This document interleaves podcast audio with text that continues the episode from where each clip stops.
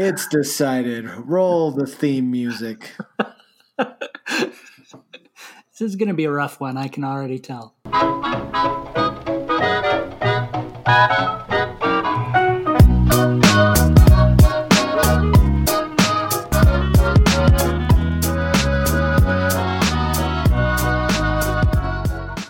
Is up, my nerd? Welcome inside pop culture with fanboy and know it all, and back inside our crazy discombobulated brains, or at least one of ours. I'm keeping y'all out. Lock those doors, close off those walls. Throw the key into the moat. I'm Jake. I am Paul. Did I already introduce us? Is, no, no, no. We're good. Okay. You're, we're See, rolling. How, this is good. That's how discombobulated my brain is right now, Paul. we are here today to talk about the nicest man in all of sports history, possibly. Uh, I would say, Paul, arguably, he's even nicer than Rudy. Rudy. I don't know. I've never seen it. I don't think Rudy can be that nice since he played for Notre Dame. But I did not realize Rudy was on your backlist. Yeah, Rudy's on my backlist. There you go. I, you know, you can only watch so many inspirational sports movies, and especially I mean, football movies. I hear you that. I, I, do. Remember the Titans? That was the A plus version. Everything else seems like it would be a step down. That's that's you know what I understand. Yeah, and uh, there's actually a college football connection in that the nicest man in all of sports is none other than Apple TV Plus's Ted Lasso. Different kind of football. Well, but he started off in college football. Well, it's true. It's true. Then he moved to European football. Football. And uh, yeah, season two is releasing weekly now. Season one came out nowhere.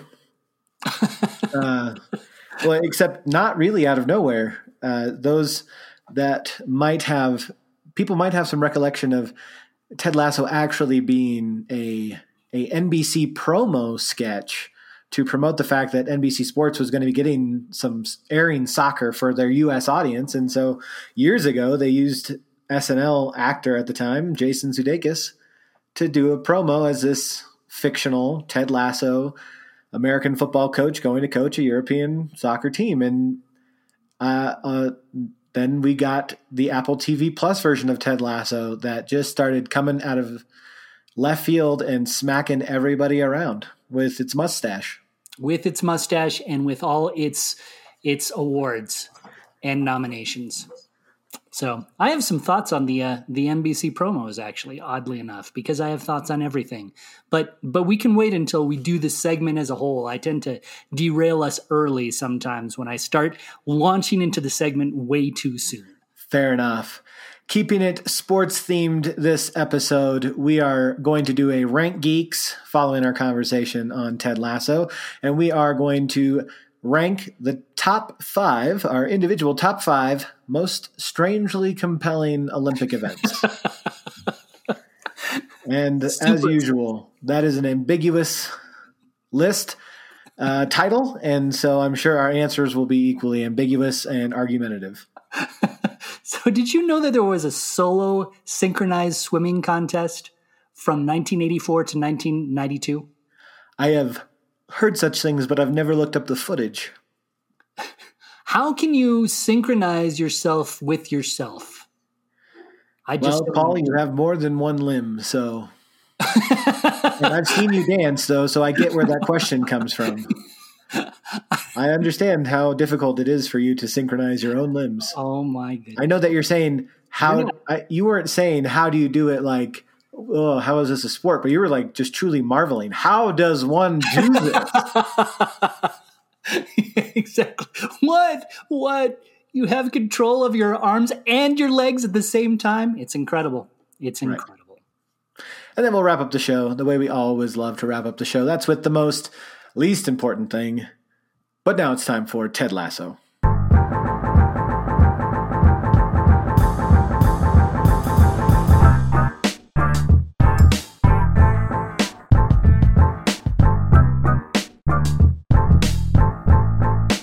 Right, Paul, time to spill the beans. What do you have to say about the NBC promos, the original Ted Lasso.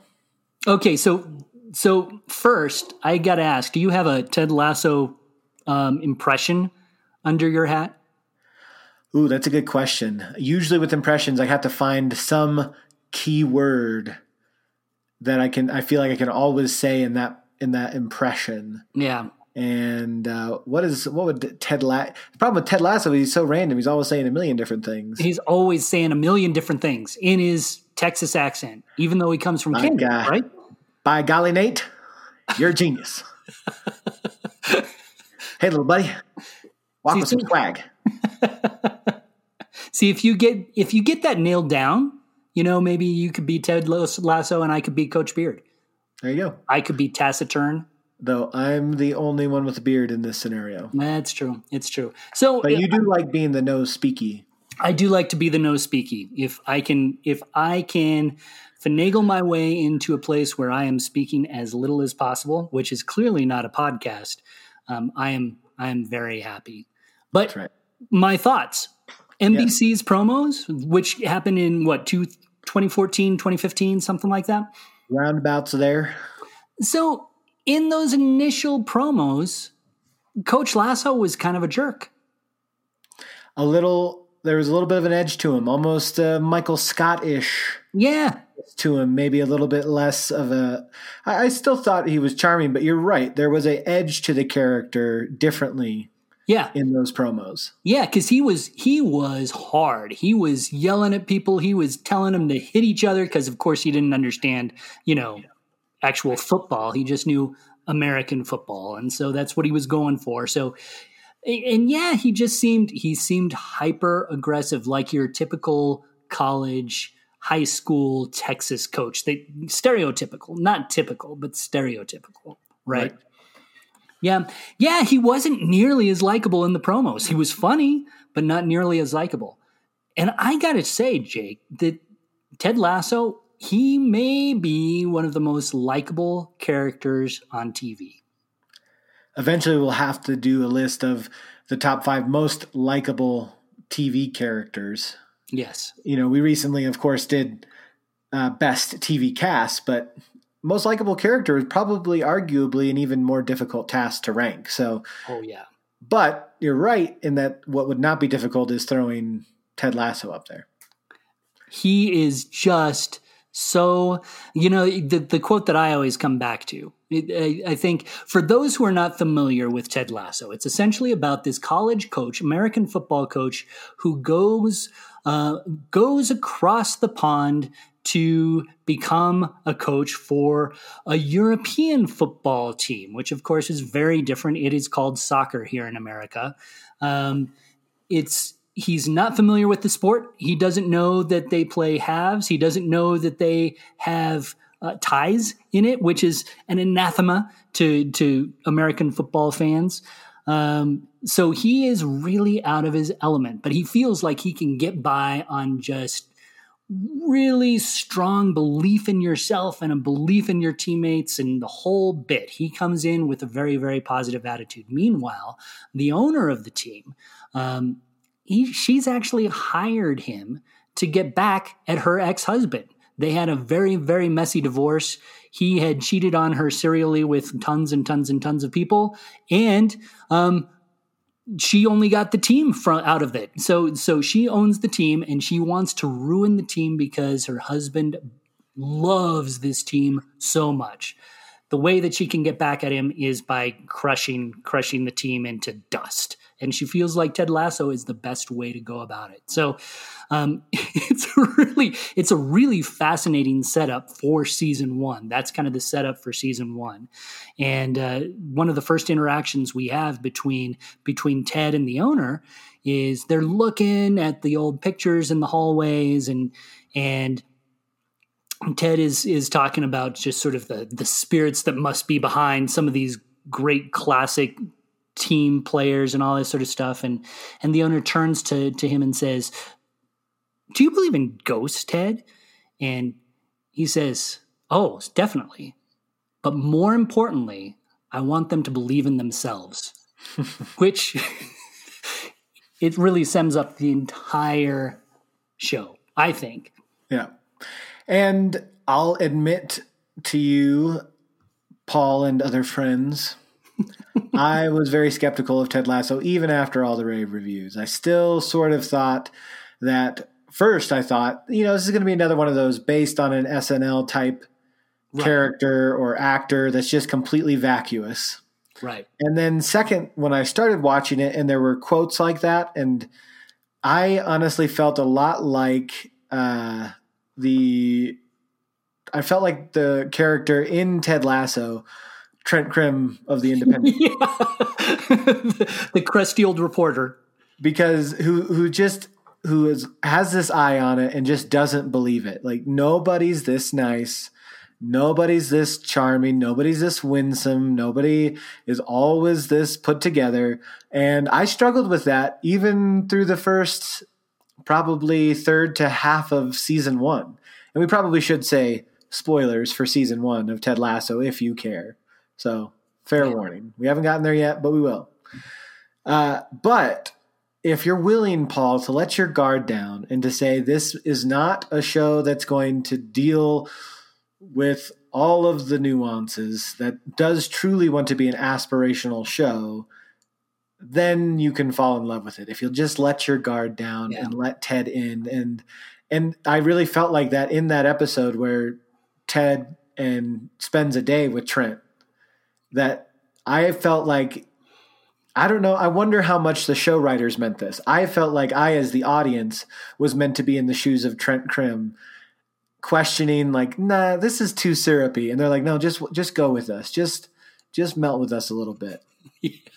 Yeah, you know, it, I I think that was actually the turnaround point for me too. I I have to confess to you, Jake, this is when I approach Ted Lasso. I'm I'm kind of obsessed with Ted Lasso now.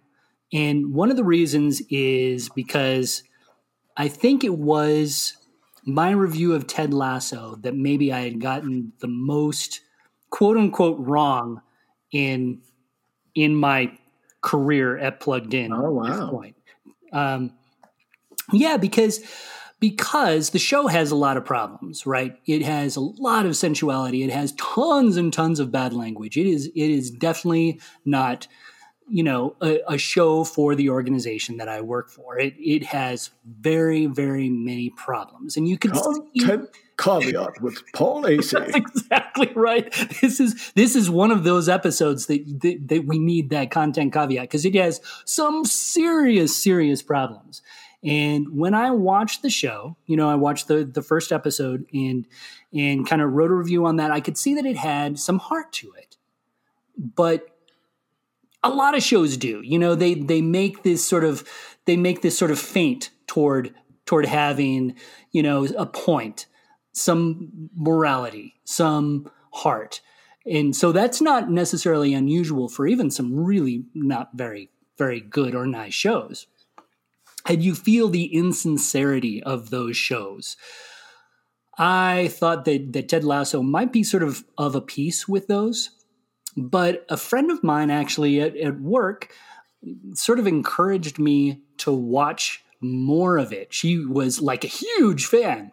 And I thought, okay, well, all right, we'll we'll try it. We'll give it a shot. And so we just started watching it. And man, I tell you what, right about that episode with Trent Crimm, um, where you have you see the sincerity you see the honesty of of the main character Ted Lasso. The first couple of episodes honestly felt a lot like the NBC, you know, advertisements essentially. You even you even saw some jokes taken f- directly from those. Right. And so it did feel fairly typical in the first two episodes. But then by what I think episode 3, all of a sudden you it almost opened up like a flower and that's yeah. a very, very strange thing to say. But all of a sudden, you realize that the show was about more and it wanted to be about more. And you see, you see just the spirit of this guy who wants to do well, who is really strongly supporting of his team, even if if he doesn't necessarily know what he's doing. And it just won me over. It won yep. me over just like Ted Lasso won over his fans, won over Trent Crimm, eventually even won over uh, Rebecca, the owner. Mm. It became one of my wife's, swiftly became, now my wife would tell you it's one of her favorite shows just after one season. The way they even wrote the side characters, I believe, uh, for me, but especially for her with the owner and uh, the relationship between the owner Rebecca and Ted, or between Rebecca and herself, or between Rebecca and the character of Keeley. Um, the writing for that was just really, I thought, um, well done from an emotional yeah. standpoint. Uh, you got a lot of nuance. Um, you got to see a, the strong female character also be vulnerable uh, without losing the strength inside of her. Like I thought that was really well done um, and and ended up in some ways almost stealing some of the thunder from Ted Lasso himself, although he was and still is pretty great. but that's what made the show for me, and because I was I was probably most skeptical that it would just be a bunch of one liners. Yeah. like the promos were. Right. And so the fact that they were able to bring in that thread that storyline with Rebecca and what she was going through in the arc of season one really rounded out the show. And then all the other side characters that they gave their own little miniature arcs throughout the season really helped it feel like a very layered and like, yeah, it bloomed, like you said, like a flower. Yeah, yeah. I think one of my very favorite episodes. I I agree with you. The interaction uh, between between Rebecca and and and Keeley is really fantastic. I think that uh, that it's really sweet to see. But my favorite interaction, I think, is probably between Ted and Rebecca. Yeah. And my favorite episode from season one was hands down the Dart episode. Yep. It was brilliant. Even though you kind of knew where it was going, you saw you saw this arc where all of a sudden Ted Lasso is sort of rallying to this person who he still doesn't know is is actually trying to sabotage his career. Right. Takes on Rebecca's ex-husband in a dart match. And it's just it is just a thing of beauty to watch how that's scripted and to watch how it unfolds and, and listen to Ted Lasso. You know, I almost wanted to stand up off of the couch and cheer as he, you know, hit the final bullseye. It was just great TV. It was really good TV. And I loved how they, even as they developed the relationships, they showed them slowly thawing. Right. You know, even even in the midst of what sometimes felt like unbelievable optimism from Ted Lasso. Ridiculous optimism they as as characters started warming up it wasn't just like a, a light bulb moment and everything was fine you saw people that were crusty and frosty slowly thawing and softening over time and so that was another thing that sort of helped bring me fully into the buy-in yeah. uh, of what they were doing with ted lasso and showing i think an optimistic uh, showing an uh, aspirational right model um, saying you know there's it's not going to be quick it's not going to be perfect but if we aspire to this type of approach we can start to see rays of light cut, cutting through the cloud cover. We can start to see the shine come back into people. We can start to see the the the grit and the grime come off of people's hearts and minds and souls around us and uh, I really appreciate once I sort of switch my mindset to oh, this is aspirational. This is almost this is admonishment to me as a viewer to say, look, I get that this feels hard, but you know, what if we treated people like this, regardless of whatever we were facing or they were facing? What if? What if? Yeah. You know, are you willing to give it a try? And I felt kind of like I did after watching a movie like About Time, which we've talked about elsewhere, I felt like, yeah, I want to go try. I yeah. want to go do some things differently. Yep. I couldn't agree with you more. And, and and that was, I think, the thing that surprised me the most. Writing for a Christian organization that I do, I had some very um, I had some very um, harsh words for Ted Lasso when I first reviewed it. And all those things were true and fair. But in some ways, from my understanding of Christianity, this is one of the most Christian shows in terms of how the main characters treat each other that you can see. You have, you know, we live in a very cynical age, right? And, and our entertainment follows suit. You have these dystopian stories. All of our sci-fi stories are very dystopian and, and doom and gloom. Uh, the relational stories tend to be incredibly cynical. Even even the comedies that we have have a bite to them. They can feel mean and cruel.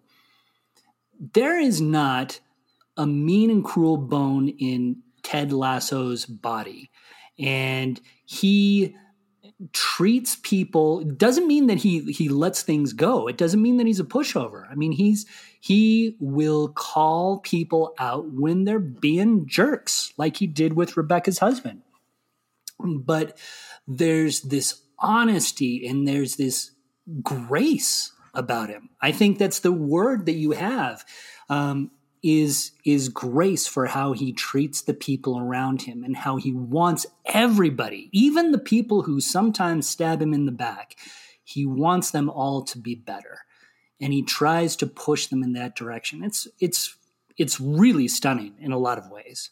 And I said to my wife as we were watching it, season one, I said to her, you know, you remember a couple of years ago I wrote that blog four ways Leslie Knope is more like Jesus than I am. That was sort of that rumination on, hey, what are those ways that I can, I the way I live can better match up with what I say I believe. And I turned to her and I said, I gotta, gotta write the same thing, but just about Ted. even it's even more relevant. It's true. It's true. The other thing I really appreciate about the show is that it gives you some very clever insights, I think, in the nature of of just life and living and trying to live well, um, all within the context of the characters and all within the context of the humor of the show.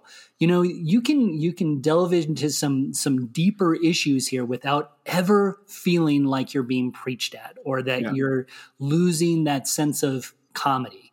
And I think that that you saw that in a way with uh, with the first episode of season two. Moving on to season two, it features one of the the star players for for the team, um, Danny uh, Danny Trejo. Is that correct? Danny Rojas. Rojas. Excuse me. He. Danny, uh, Danny Trejo is the actor, but yeah. Anyway. Danny Rojas, who for the the second half of season one, when he came onto the team, always said, "Football is life. Football is life." He was so enthusiastic every single moment of of the day. If there was someone more enthusiastic than Ted Lasso was, it was Danny. Um, he has an accident in the first episode and he kills the, the football team's mascot.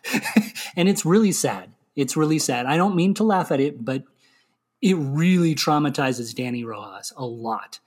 And he needs the help of a sports guy psychologist to sort of help him through that. And it works. The sports psychologist works her magic.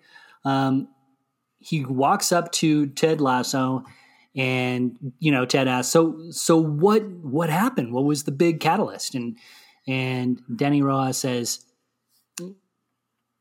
she's essentially taught me that yes football is life but football also is death.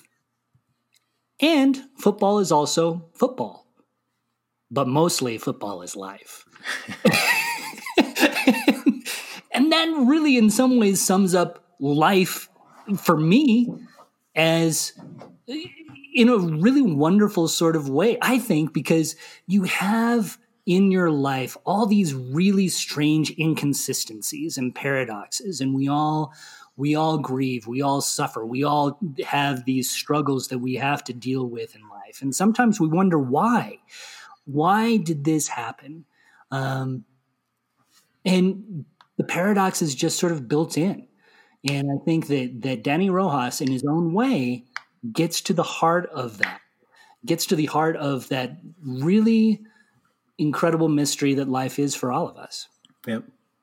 No argument there. I will say though, I I am a little. I'm still. I find myself at the beginning of season two, after having watched the first episode of season two, a little skeptical about where they're going to go because you know they they buttoned up so much in the first season. You know what are they what are they going to explore in this second season?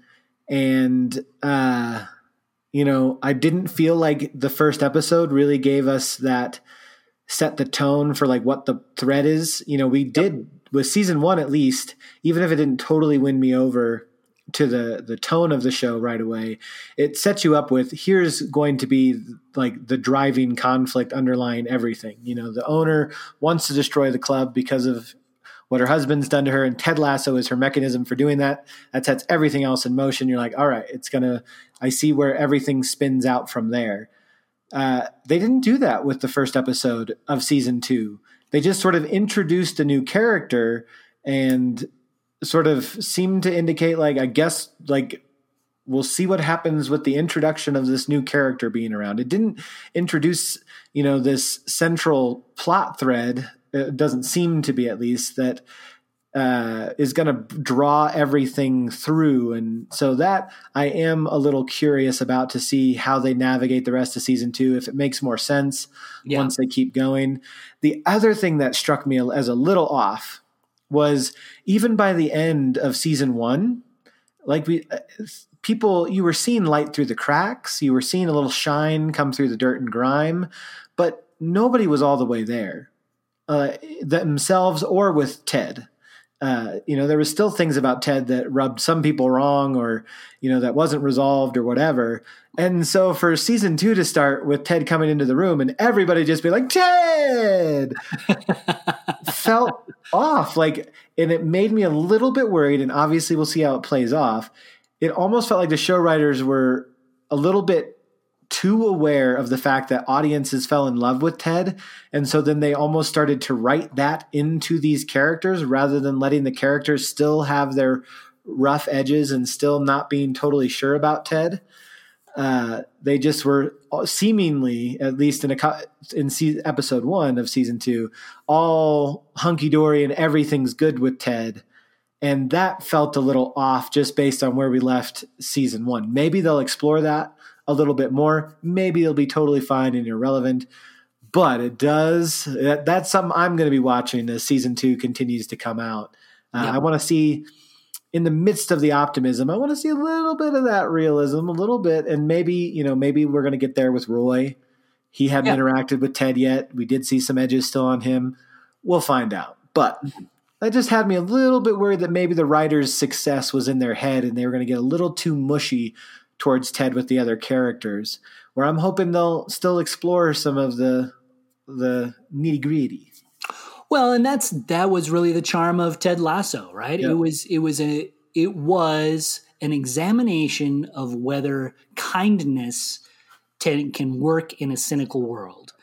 And I think that you you need, you know, the core of the show is that kindness, but you still need the cynicism, I think, to make it work. Yeah. Um, I would. Otherwise, share, we're just watching the Care Bears. Exactly. Well, and and the first the first season was so compelling with that that whole uh, Rebecca Ted clash, as you yeah. say. I think that it would be hard to top that. I do think that that it will actually be.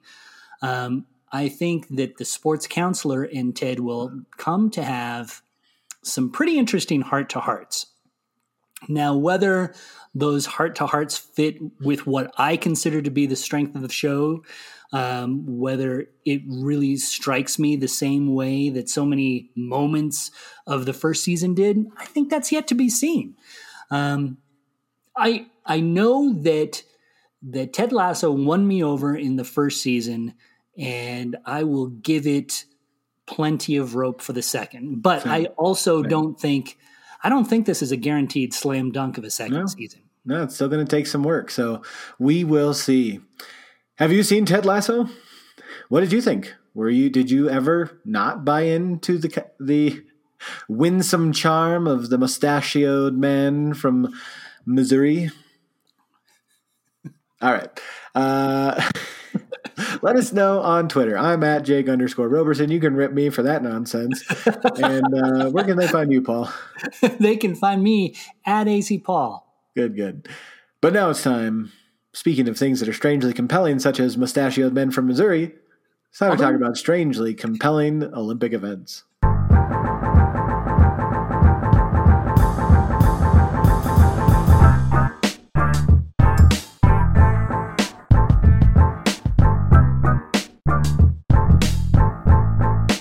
I wish we had the Olympic music. You know, dun dun dun dun oh, dun. They're they are very duh, duh, duh.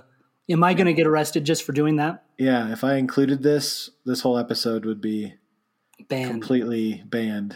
But we all know that everybody, or most everybody, loves the Olympics, and we can't help but watch the Olympics when it comes on. Um, even in this strange COVID year, I think that a lot of people have found themselves gravitating at least a little bit to some of the Olympics. And every time it comes around, I think that a lot of us find things, sports that we never even knew existed. And that's what this segment is all about. All of the strangely compelling events in the Olympics that we never thought that we would really get into, but somehow every every time the Olympics rolls around, we find ourselves watching. Sometimes we find ourselves setting our alarms to watch. Um, and that's what we're going to be talking about. So, Jake, since I get to lead off this section, I'm going to have you go with number five. All right, number five for me. Uh, I still had to I had to include number five on here because I actually think you can understand why it's stra- it's compelling. It doesn't end up being that strange because it's but why I ended up including was Paul. I didn't even know this was a thing. Uh, like I've heard of synchronized swimming. We joked about synchronized swim- swimming, but number five on my list is artistic swimming. Have you seen Artistic swimming. swimming? I have to say, I haven't seen artistic swimming. Artistic swimming has apparently been an Olympic discipline since the 1984 games, which is crazy. I'm like, how did I have never know about That's artistic practically swimming? your whole childhood. That that's you. That's older than you are. It's older than me. And it's insane, Paul. Apparently, this routine from the U.S. women's team went viral a couple of months ago where they're doing like basically the robot to electronic dance music in the water. I, it is the coolest thing I have probably ever seen. And it, it was, I could not stop watching it. It's bananas what they're doing. And you know, you're like, they have to be walking on the ground. But no, the pool is nine feet deep. They're not walking on the ground doing this it was insane how clean it looked how it, eh, the the choreography was stunning and it, your brain just cannot wrap around the fact that they are not walking on solid ground while they are doing these things I like I'm going to put it in the blog post for this podcast because people just have to see it to believe it if they haven't already. it So really is amazing. for me.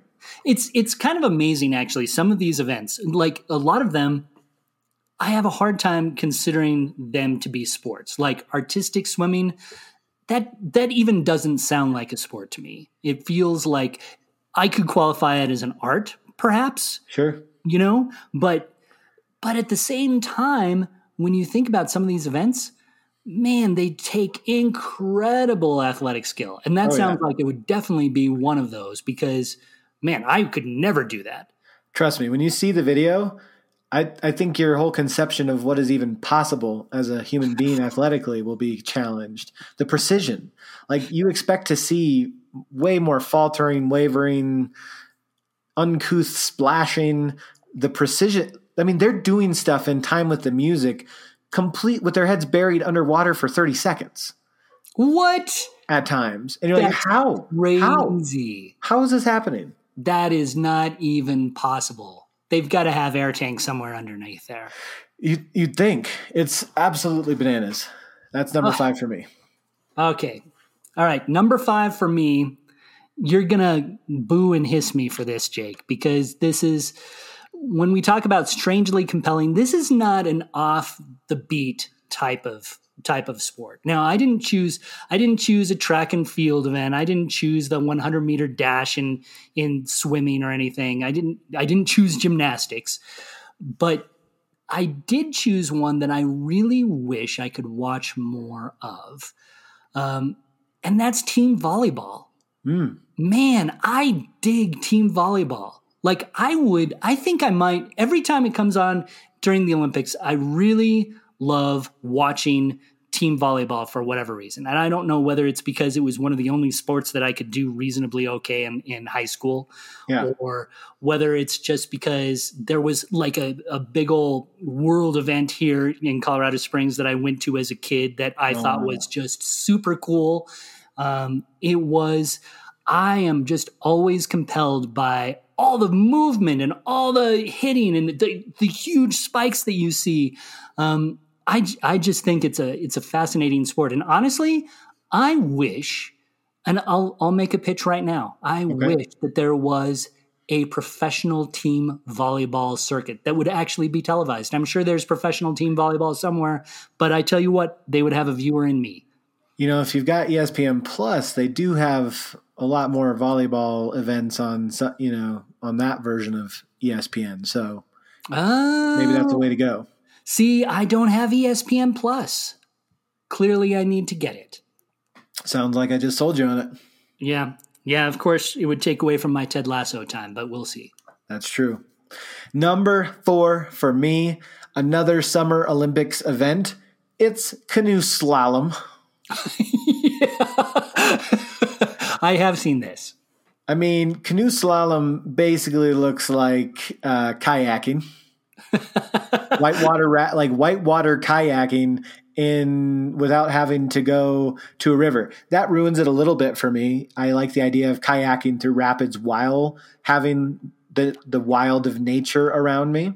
But the fact that they can fabricate whitewater rapids for kayakers and then have them do canoe slalom, I am all in. I love it. I love I think it is fascinating to watch. It's such a unique thing to watch when you just see someone's torso and then they've just got this canoe this kayak body, know. and they're twisting and flipping and contorting to uh, navigate all these obstacles. It's a very odd visual, and yet I can't it, I can't get enough of it. Like I truly one of my bucket list things is to kayak some whitewater rapids, and uh, may, who knows, Paul? Maybe I could be an Olympic canoe slalomist someday. Slalom slalomer slalomist. Slalomness. I uh, I will not hold my breath for that, Jake. I have to say, but but I totally hear you. I, why do they not do it on actual whitewater rivers? I mean, do you know why? Well, I think that would be a lot but- harder. That would be a lot harder to do Yeah. uh, in terms of like locations because you know, and then the the conditions are are more difficult to control, and you know you couldn't have people there to watch very easily because a lot of times whitewater rapids in the wild, you know, that's It, that's a little bit out of the way. Yeah, easily yeah, it's out of the way. It's not easily observable, so Yeah. know, I guess that makes sense. And but it's funny that you would say, uh, you know, talking sort of about where you have this this upper torso and then you have the body of a kayak. It's almost like a a little strangely floating centaur, right? Where it does look like sort of a hybrid. That was honestly when I first saw a kayaker.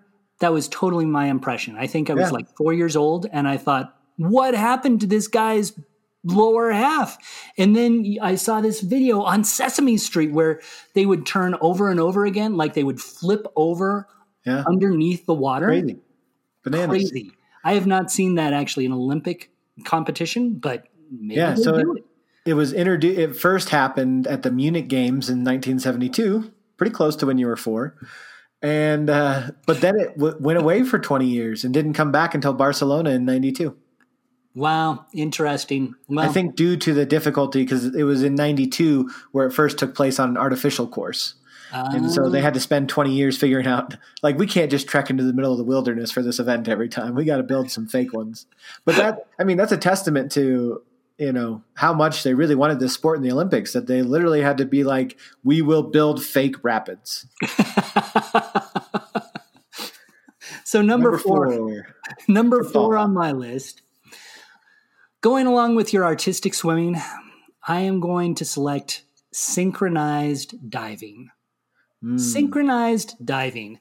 Now, I don't have much use for synchronized swimming, even though I know you have to be incredibly athletic to do it. So, I, any synchronized swimmers listening to me now, I have complete appreciation for your mad skills and your ability to do what you do because it is super, super, super, super hard, looks like. But it is also boring as all get out for me. This this is not a strangely compelling event. Whenever synchronized swimming comes on, I just turned the channel to Ted Lasso. Synchronized diving, totally different thing. I thought that I was going to be watching it and not be very impressed, or, you know, be impressed, but not really care. Now, it's really amazing. There's something sort of mesmerizing watching these people do their dives, do it completely in unison, you know, where they even bounce on the board at the same time and then they cut through the water so that they don't make a splash. They it's it's really stunning. When it's done well, it just takes your breath away. And I find myself, as any good Olympic viewer does, say, "Ah, oh, that was a little bit over rotated." you know, you you start to develop this this Olympics lingo for yeah. what is going on, and you and you sort of develop. The more you see it, the more you appreciate it. I was going to say, uh, synchronized diving of all the Olympic sports that I can think of, so many of them I, I watch and I enjoy. Very few of them do I watch and critique, but I find myself with synchronized diving becoming this critic of people's form and how they enter the water and be like, oh, I don't know, like that. yeah, they over rotate a little bit. Oh, that's a lot of splash. Look at and that splash! Look at that splash! I think they went they went one too many quarter rotations, and that really just ruined the whole routine. Or you know, it looked like they were trying hard, or and it's like I've never done more than diving off of a regular old diving board at a swimming pool. And oh, here I, I am being like, you guys go stories into the sky, hurl your bodies, potentially hit your head on the board on the way down, and splash into this pool. And I'm going to tell you, yeah, exactly. That was devastatingly awful how you performed that. look, look at that! Don't you know you shouldn't over rotate? Yeah, idiots. I'm, I'm there with you. Number three for me comes from the Winter Olympics, mm. and it's the biathlon. Oh yeah, I totally agree. Cross country skiing is super boring. I've never done it in real life because it sounds dumb. if I'm gonna ski, I'm gonna ski down some hills real fast. I don't want to just walk slide across. That sounds like work, Paul, and it sounds dumb.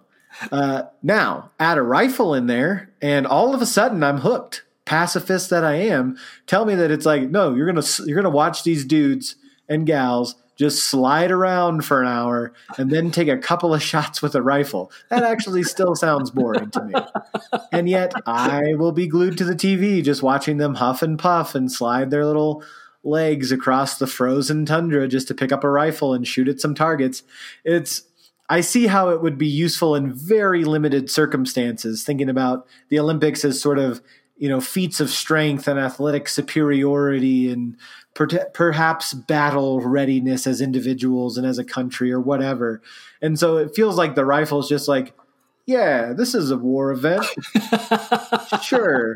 You know, it's like, because otherwise it's like they're just sliding along and it doesn't make any sense why they have rifles. But sure, let's go for it. And I, you know what, Paul, I still watch it, even though it makes zero sense. I, I totally get it. There is something about the shooting that makes the sliding more interesting. You know, yeah. and I think it's it's just because when you're just sliding across. I mean, I'm a marathoner, right?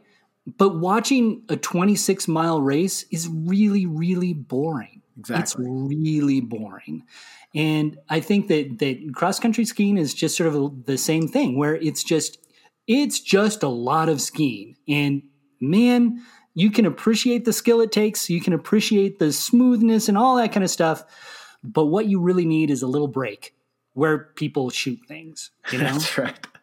And of course in classic Jerry Seinfeld fashion, the classic joke is it's like if you had a swimming event like the a triathlon, but you have to get out of the pool and strangle a guy to win. You know, this is a very strange segue because actually, um, I think that that the biathlon made an appearance in a James Bond movie for Your Eyes Only.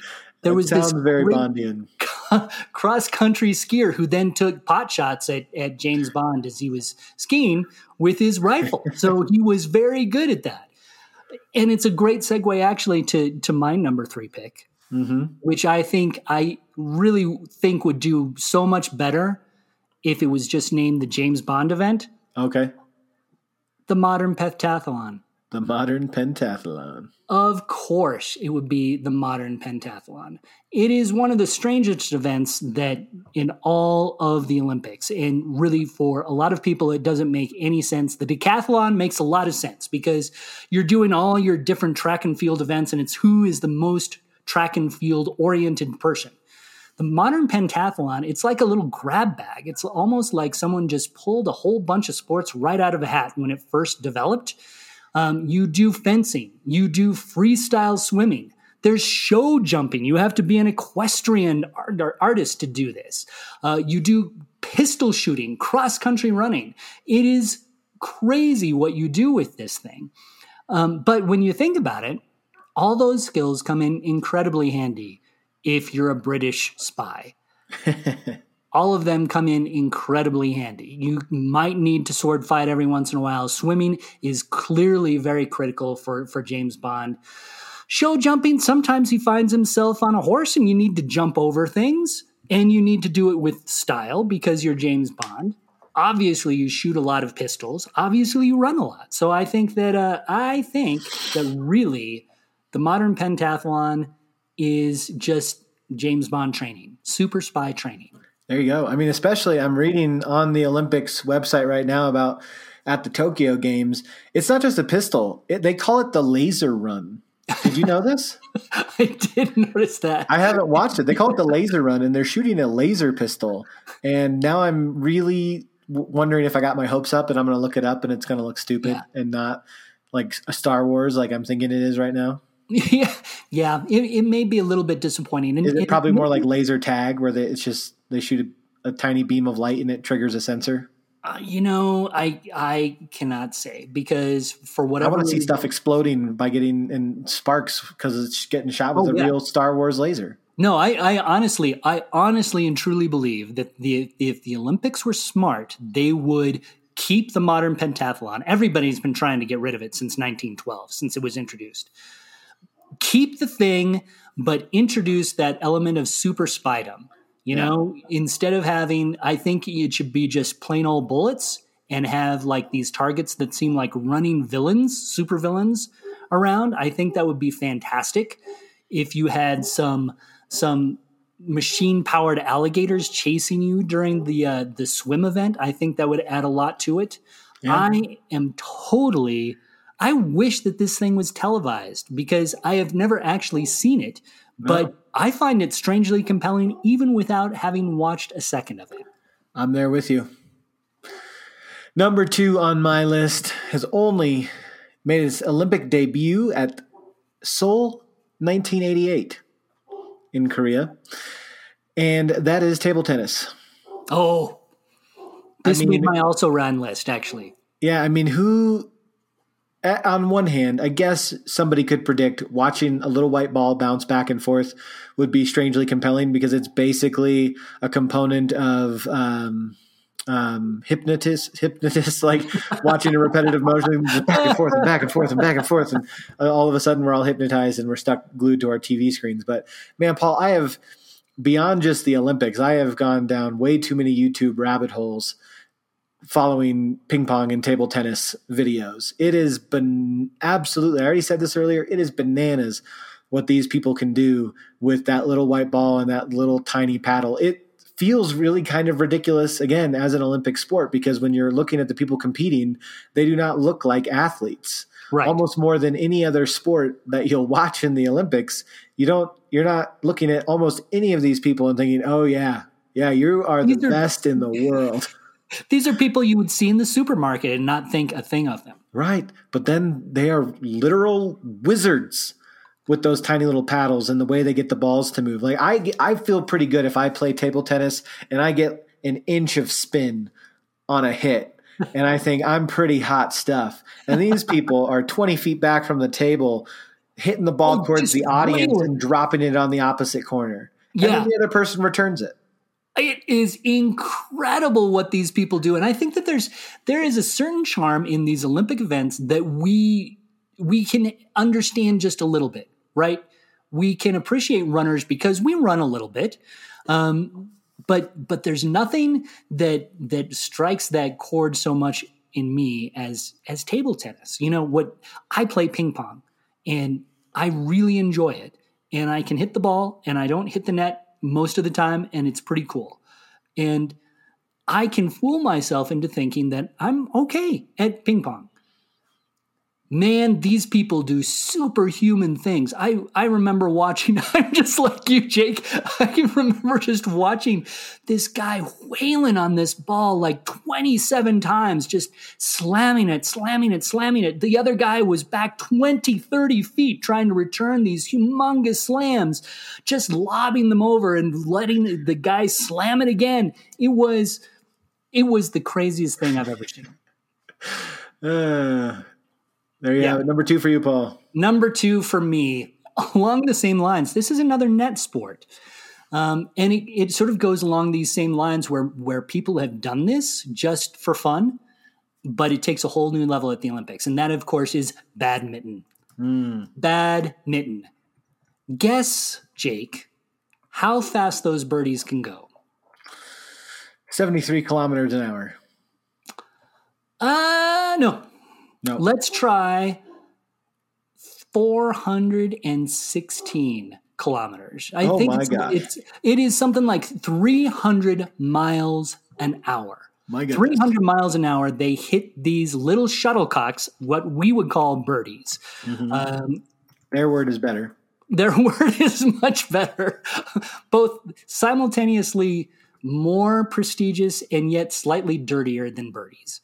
Um, it is it is an amazing thing to watch these shuttlecocks just zoom around like crazy. So it is it is the fastest thing that you can hit in sports. If you hit a tennis ball, you can hit it, you know, 150 miles an hour. If you throw a fast fastball, you can you can throw it maybe 110, 120 if you're really really super good. Hit a golf ball, 217 miles an hour is the world record for the fastest you can hit a golf ball on a drive. Badminton shuttlecocks blow them all away. It might be the fastest sport in the Olympics. Wow. Yeah. I mean, it sounds like it. I always think of jai alai as the world's fastest sport, but but you don't hit something in jai alai. You throw something. So maybe that's where the distinction. Yeah. Is. But Yeah. that's crazy, and it does. It, it makes for a very compelling visual in badminton, especially the way it slows down so quickly. Exactly. And so it almost feels as though you're watching a movie when all of a sudden when everything's going really fast and then all of a sudden something hits slow motion. That's what it feels like watching badminton, where you see it explode off the racket and then it sort of weirdly dies before it explodes again. And so it's just a every time and you're it is it is compelling. It is truly compelling. It is fascinating. I would watch I would watch badminton every chance I get. All right, Jake, here you go. Number one for me, The gold medal. the most strangely compelling of all, because I still to this day do not understand how it works, and yet I've probably watched it more than almost any other Olympic sport. Curling. it, you always knew it had to be curling, right? It, uh, it's a sheet of ice. People can play it while they drink beer, apparently, in some places, and they hurl stones as people furiously sweep in front of it. Paul, I still don't even know if the sweepers in front of it are making it go faster or slower. I, it's it's a sport. No matter how much I've tried to understand, no matter how many times I've looked it up, I don't know how the scoring works. I don't know what the sweeping does. I don't know what the objective is. Gosh, what? Why am I? Uh, how have I watched so much of it and I still don't understand it, and yet I still watch it? to me, it's truly the most strangely compelling because I have zero idea what's going on or why I'm watching it, except I still do. So, this is a great segue to mine because, of course, mine is also curling. and to show you, I will outgeek you in this because I actually do know how it's scored. I do know what the sweepers do. It is crazy. This was this was a sport that we found that I discovered in like the the 1990s. Uh, my son and I, we were maybe early 2000s. My son and I just turned on the Olympics. We were sort of Olympics obsessed at the time. And so we, before I would go to work, I would flip on the TV, see what was on the Olympics, and we saw this thing called curling. And my son and I, we sat down and we thought, okay, this will this will be kind of a hoot because you know it's it's these it's these non-athletic people sliding rocks down a sheet of ice while people are, are sweeping and you think this is silly every single morning after that we found ourselves tuning in. We knew who was doing the curling. We knew the best teams. We knew how it was scored. We got to know how to you know the, the how they curl around. It was incredibly compelling. And i i was so enthusiastic that i shared it with people at work. I worked at the, the, local paper in colorado springs at the time and i said you have got to watch this sport. It's incredible. And my editor said i've been watching it too. It's amazing. And you know what she did hmm. she joined a local curling club nice and is now nationally ranked on a public That's awesome.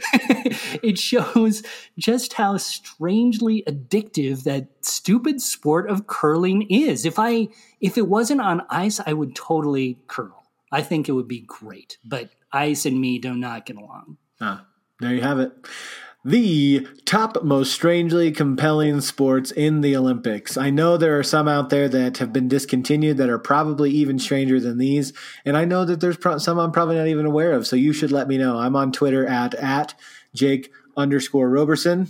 I'm at AsayPaul. But now it's time for the most least important thing.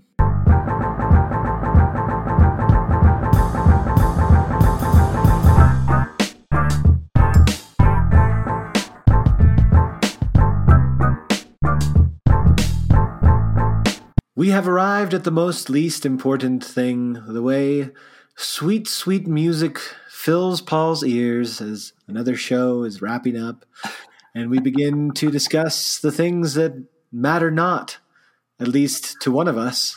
it's the most least important thing. This time around, I'm kicking things off with my one sentence review of Space Jam A New Legacy. Uh, there's a lot of things to be said about a Space Jam, about Space Jam: A New Legacy, about LeBron's acting performance, about how it compares to the 1990s original with Michael Jordan, about how our kids probably don't. Most of our kids don't know what Looney Tunes is anymore, anyways. oh, but, surely they do. But you really only need this one sentence review to know everything you need to know about Space Jam A New Legacy for better or for worse. So here it is. There's no Bill Murray cameo. Oh, that's a shame. That's a shame. That is a shame. I have heard mixed reviews on Space Jam A New Legacy. If you need a more than one sentence review, for those of you who are unsatisfied with my craft at one sentence reviewing, I will use a Paul Asay phrase. It was fine. It was just it fine. Was just fine. LeBron, it turns out, is not good at acting beyond a 30 second commercial spot. Not really a surprise, but there it is. Uh, it was not as loony. It didn't have sort of the heart that you sort of wanted from the original, uh, but it was actually also more emotionally resonant than the original. Because guess what? When we all watch the original Space Jam, ain't none of us care about whether or not Michael Jordan was a good baseball player. It didn't matter. no stakes. It's the fact true. that this one deals with you know, some father son dynamics. It actually has some surprisingly emotional moments. Paul, I think you'd like the father son storyline. You know, I'm a sucker for it. Space Jam. You're a sucker for that. And it's not, and you know what? The scene where LeBron and Bugs need to go recruit uh, and their team. was was better than any single scene outside of Bill Murray in the original Space Jam. the problem is Bill Murray is the unsung hero of the original Space Jam. Just so good. And not bringing him back really hurts the film overall. But it's fine. It's just fine. you know, maybe we should do a, a top five sometimes on best Bill Murray appearances. Not a bad idea. Not a bad idea at all. Mm, all right, we'll we'll we'll noodle on that for a bit. Paul, what do you got for us? So to wrap up this very very sports oriented podcast, um, I want to take us back. I I Jake, you and I had just talked a little bit about the 1904 Olympics in in St. Louis. Let's go back you four did. years before that. Before that. Before that. 1900 Paris. This was the this only the second Olympics that had ever been run. And these Olympics, as I found out as I was researching these strangely compelling sports, it was an Olympics almost held in secret. Mm. Because no one actually knew that they were competing in the Olympics. it really was. So it was done as part of the World's Fair. They they had taken control. The World's Fair, or or some people in the Parisian higher ups had taken control of the uh, the Olympics away from the the International Olympic Committee and decided to do their own thing. And so they had a whole bunch of events connected with the World's Fair. And so for a long time, people didn't really even know what was an Olympic event and what wasn't. There was an event called poodle clipping, where you Ooh. actually clipped poodles. Avril Lafoule won the gold, having clipped 17 poodles in two hours. Like, I don't know whether that's impressive or whether that's like, oh no, 17 in two hours is nothing. That, that was, they were being lazy. 17 poodles in two hours. What does that mean? I have no comparison point. yeah, it's it's uh it was a strange Olympics. They also had uh, the only time when actually live things were shot down for an Olympics. Pigeon shooting was an official Olympic Ooh. event. Um, the winner was someone from Belgium named Leon de Lunden. He killed 21 pigeons. 21 pigeons. Overall, 300 pigeons were killed. Oh my gosh. How fast? Uh, like, was there a time limit for killing 21 pigeons or was just, hey, here's a field, just with, here's a field with 300 pigeons. until there were no pigeons left apparently they had they had ballooning was a semi-official olympic sport they had something called called bowls which was essentially bocce ball cannon shooting firefighting was an olympic sport or at least semi Like fire, putting out fires. yeah yeah. They had 15 different categories of auto racing. And they use real people's houses for the fires. in the fire in the fire situation yeah. I, it's hard to say. I cannot say. But 15 different categories of auto racing including taxi delivery truck and fire truck which leads up to the to the other Yeah. one the only non-french victor was in the fire truck driving competition but he was unopposed And, and that was back when all vehicles looked exactly the same. You just put a different decal on them because 1900 vehicles were pretty rudimentary. It wasn't wasn't like today. It was well, this one's a fire truck because it's we put a fire truck sticker on it and it drives us to the fire. they had a hose they had a hose and that was it They had a hose in the trunk. So apparently, the uh, the track and field events were run just in this park. I mean, there were they, they had to navigate tree branches and stuff. the hammer throws, like the sometimes the hammers were thrown up into trees and got caught there. So it was it was not very well organized. Uh, the winner of the gold medal for the golf tournament, nine holes of golf for the female side, Margaret Ives Abbott from Chicago won she never knew it, never knew it. She died in 1955, never knowing that she was an Olympic gold medalist because no one told her. she was just doing her warm up. Like she didn't even sign up, but she played through, and so they started keeping track of the score. And then like they look down at the end of the day, and they're like, "This person won," and she's. Meanwhile, yeah. So historians are apparently still arguing what actually was an Olympic sport and what wasn't. And and someone once said the the leader of the IOC actually said to friends, "It's a miracle that the Olympic movement survived that celebration." And yeah, it sounds like it would have been a crazy Olympics, but one strangely compelling. Absolutely strangely compelling. And I feel like I might have been able to win a competition or two in that kind of a setup. I mean, if, if I don't have the pressure of you could, knowing I'm trying to win a gold medal, I can I can be pretty good at some stuff. you could drive a fire truck really well, I'm That's sure. Right. You might even be able to put out a fire. Yeah, Maybe like that one guy that drove unopposed. I could I could beat myself for sure. we won't go there. But yeah, I, th- I think that that we might, I might even be able to stand. I, would like to do the bocce ball competition. I think that would be fun. Yeah, it's doable. There you have it. No one knew they were competing in the 1900 Olympics. Not even the uh, gold medalist golfer. she died in 1955. Never knew she won. You remember? You remember that? You remember that round of nine you had fifty-five years ago? We never told you you won. Oh. We never oh. told you you were competing, but you won. Surprise! Maybe we've actually already competed in the Olympics, and we just don't know it either. That's that's true. It's it's entirely possible that a hundred years from now, somebody will be like, "Did you know Paul Asay and Jake Roberson won the Olympic event for the podcasting?" Most ridiculous podcast in the entire world? We never told them. there you have it. It's the most least important thing. There's nowhere to go from there. There's no segue. so bye. No, uh, uh, you can find us on Twitter and tell us what we've what our gold medal is. How about you do that? You find us on Twitter and you tell us what we've won a gold medal for. Where we would like to know before we die.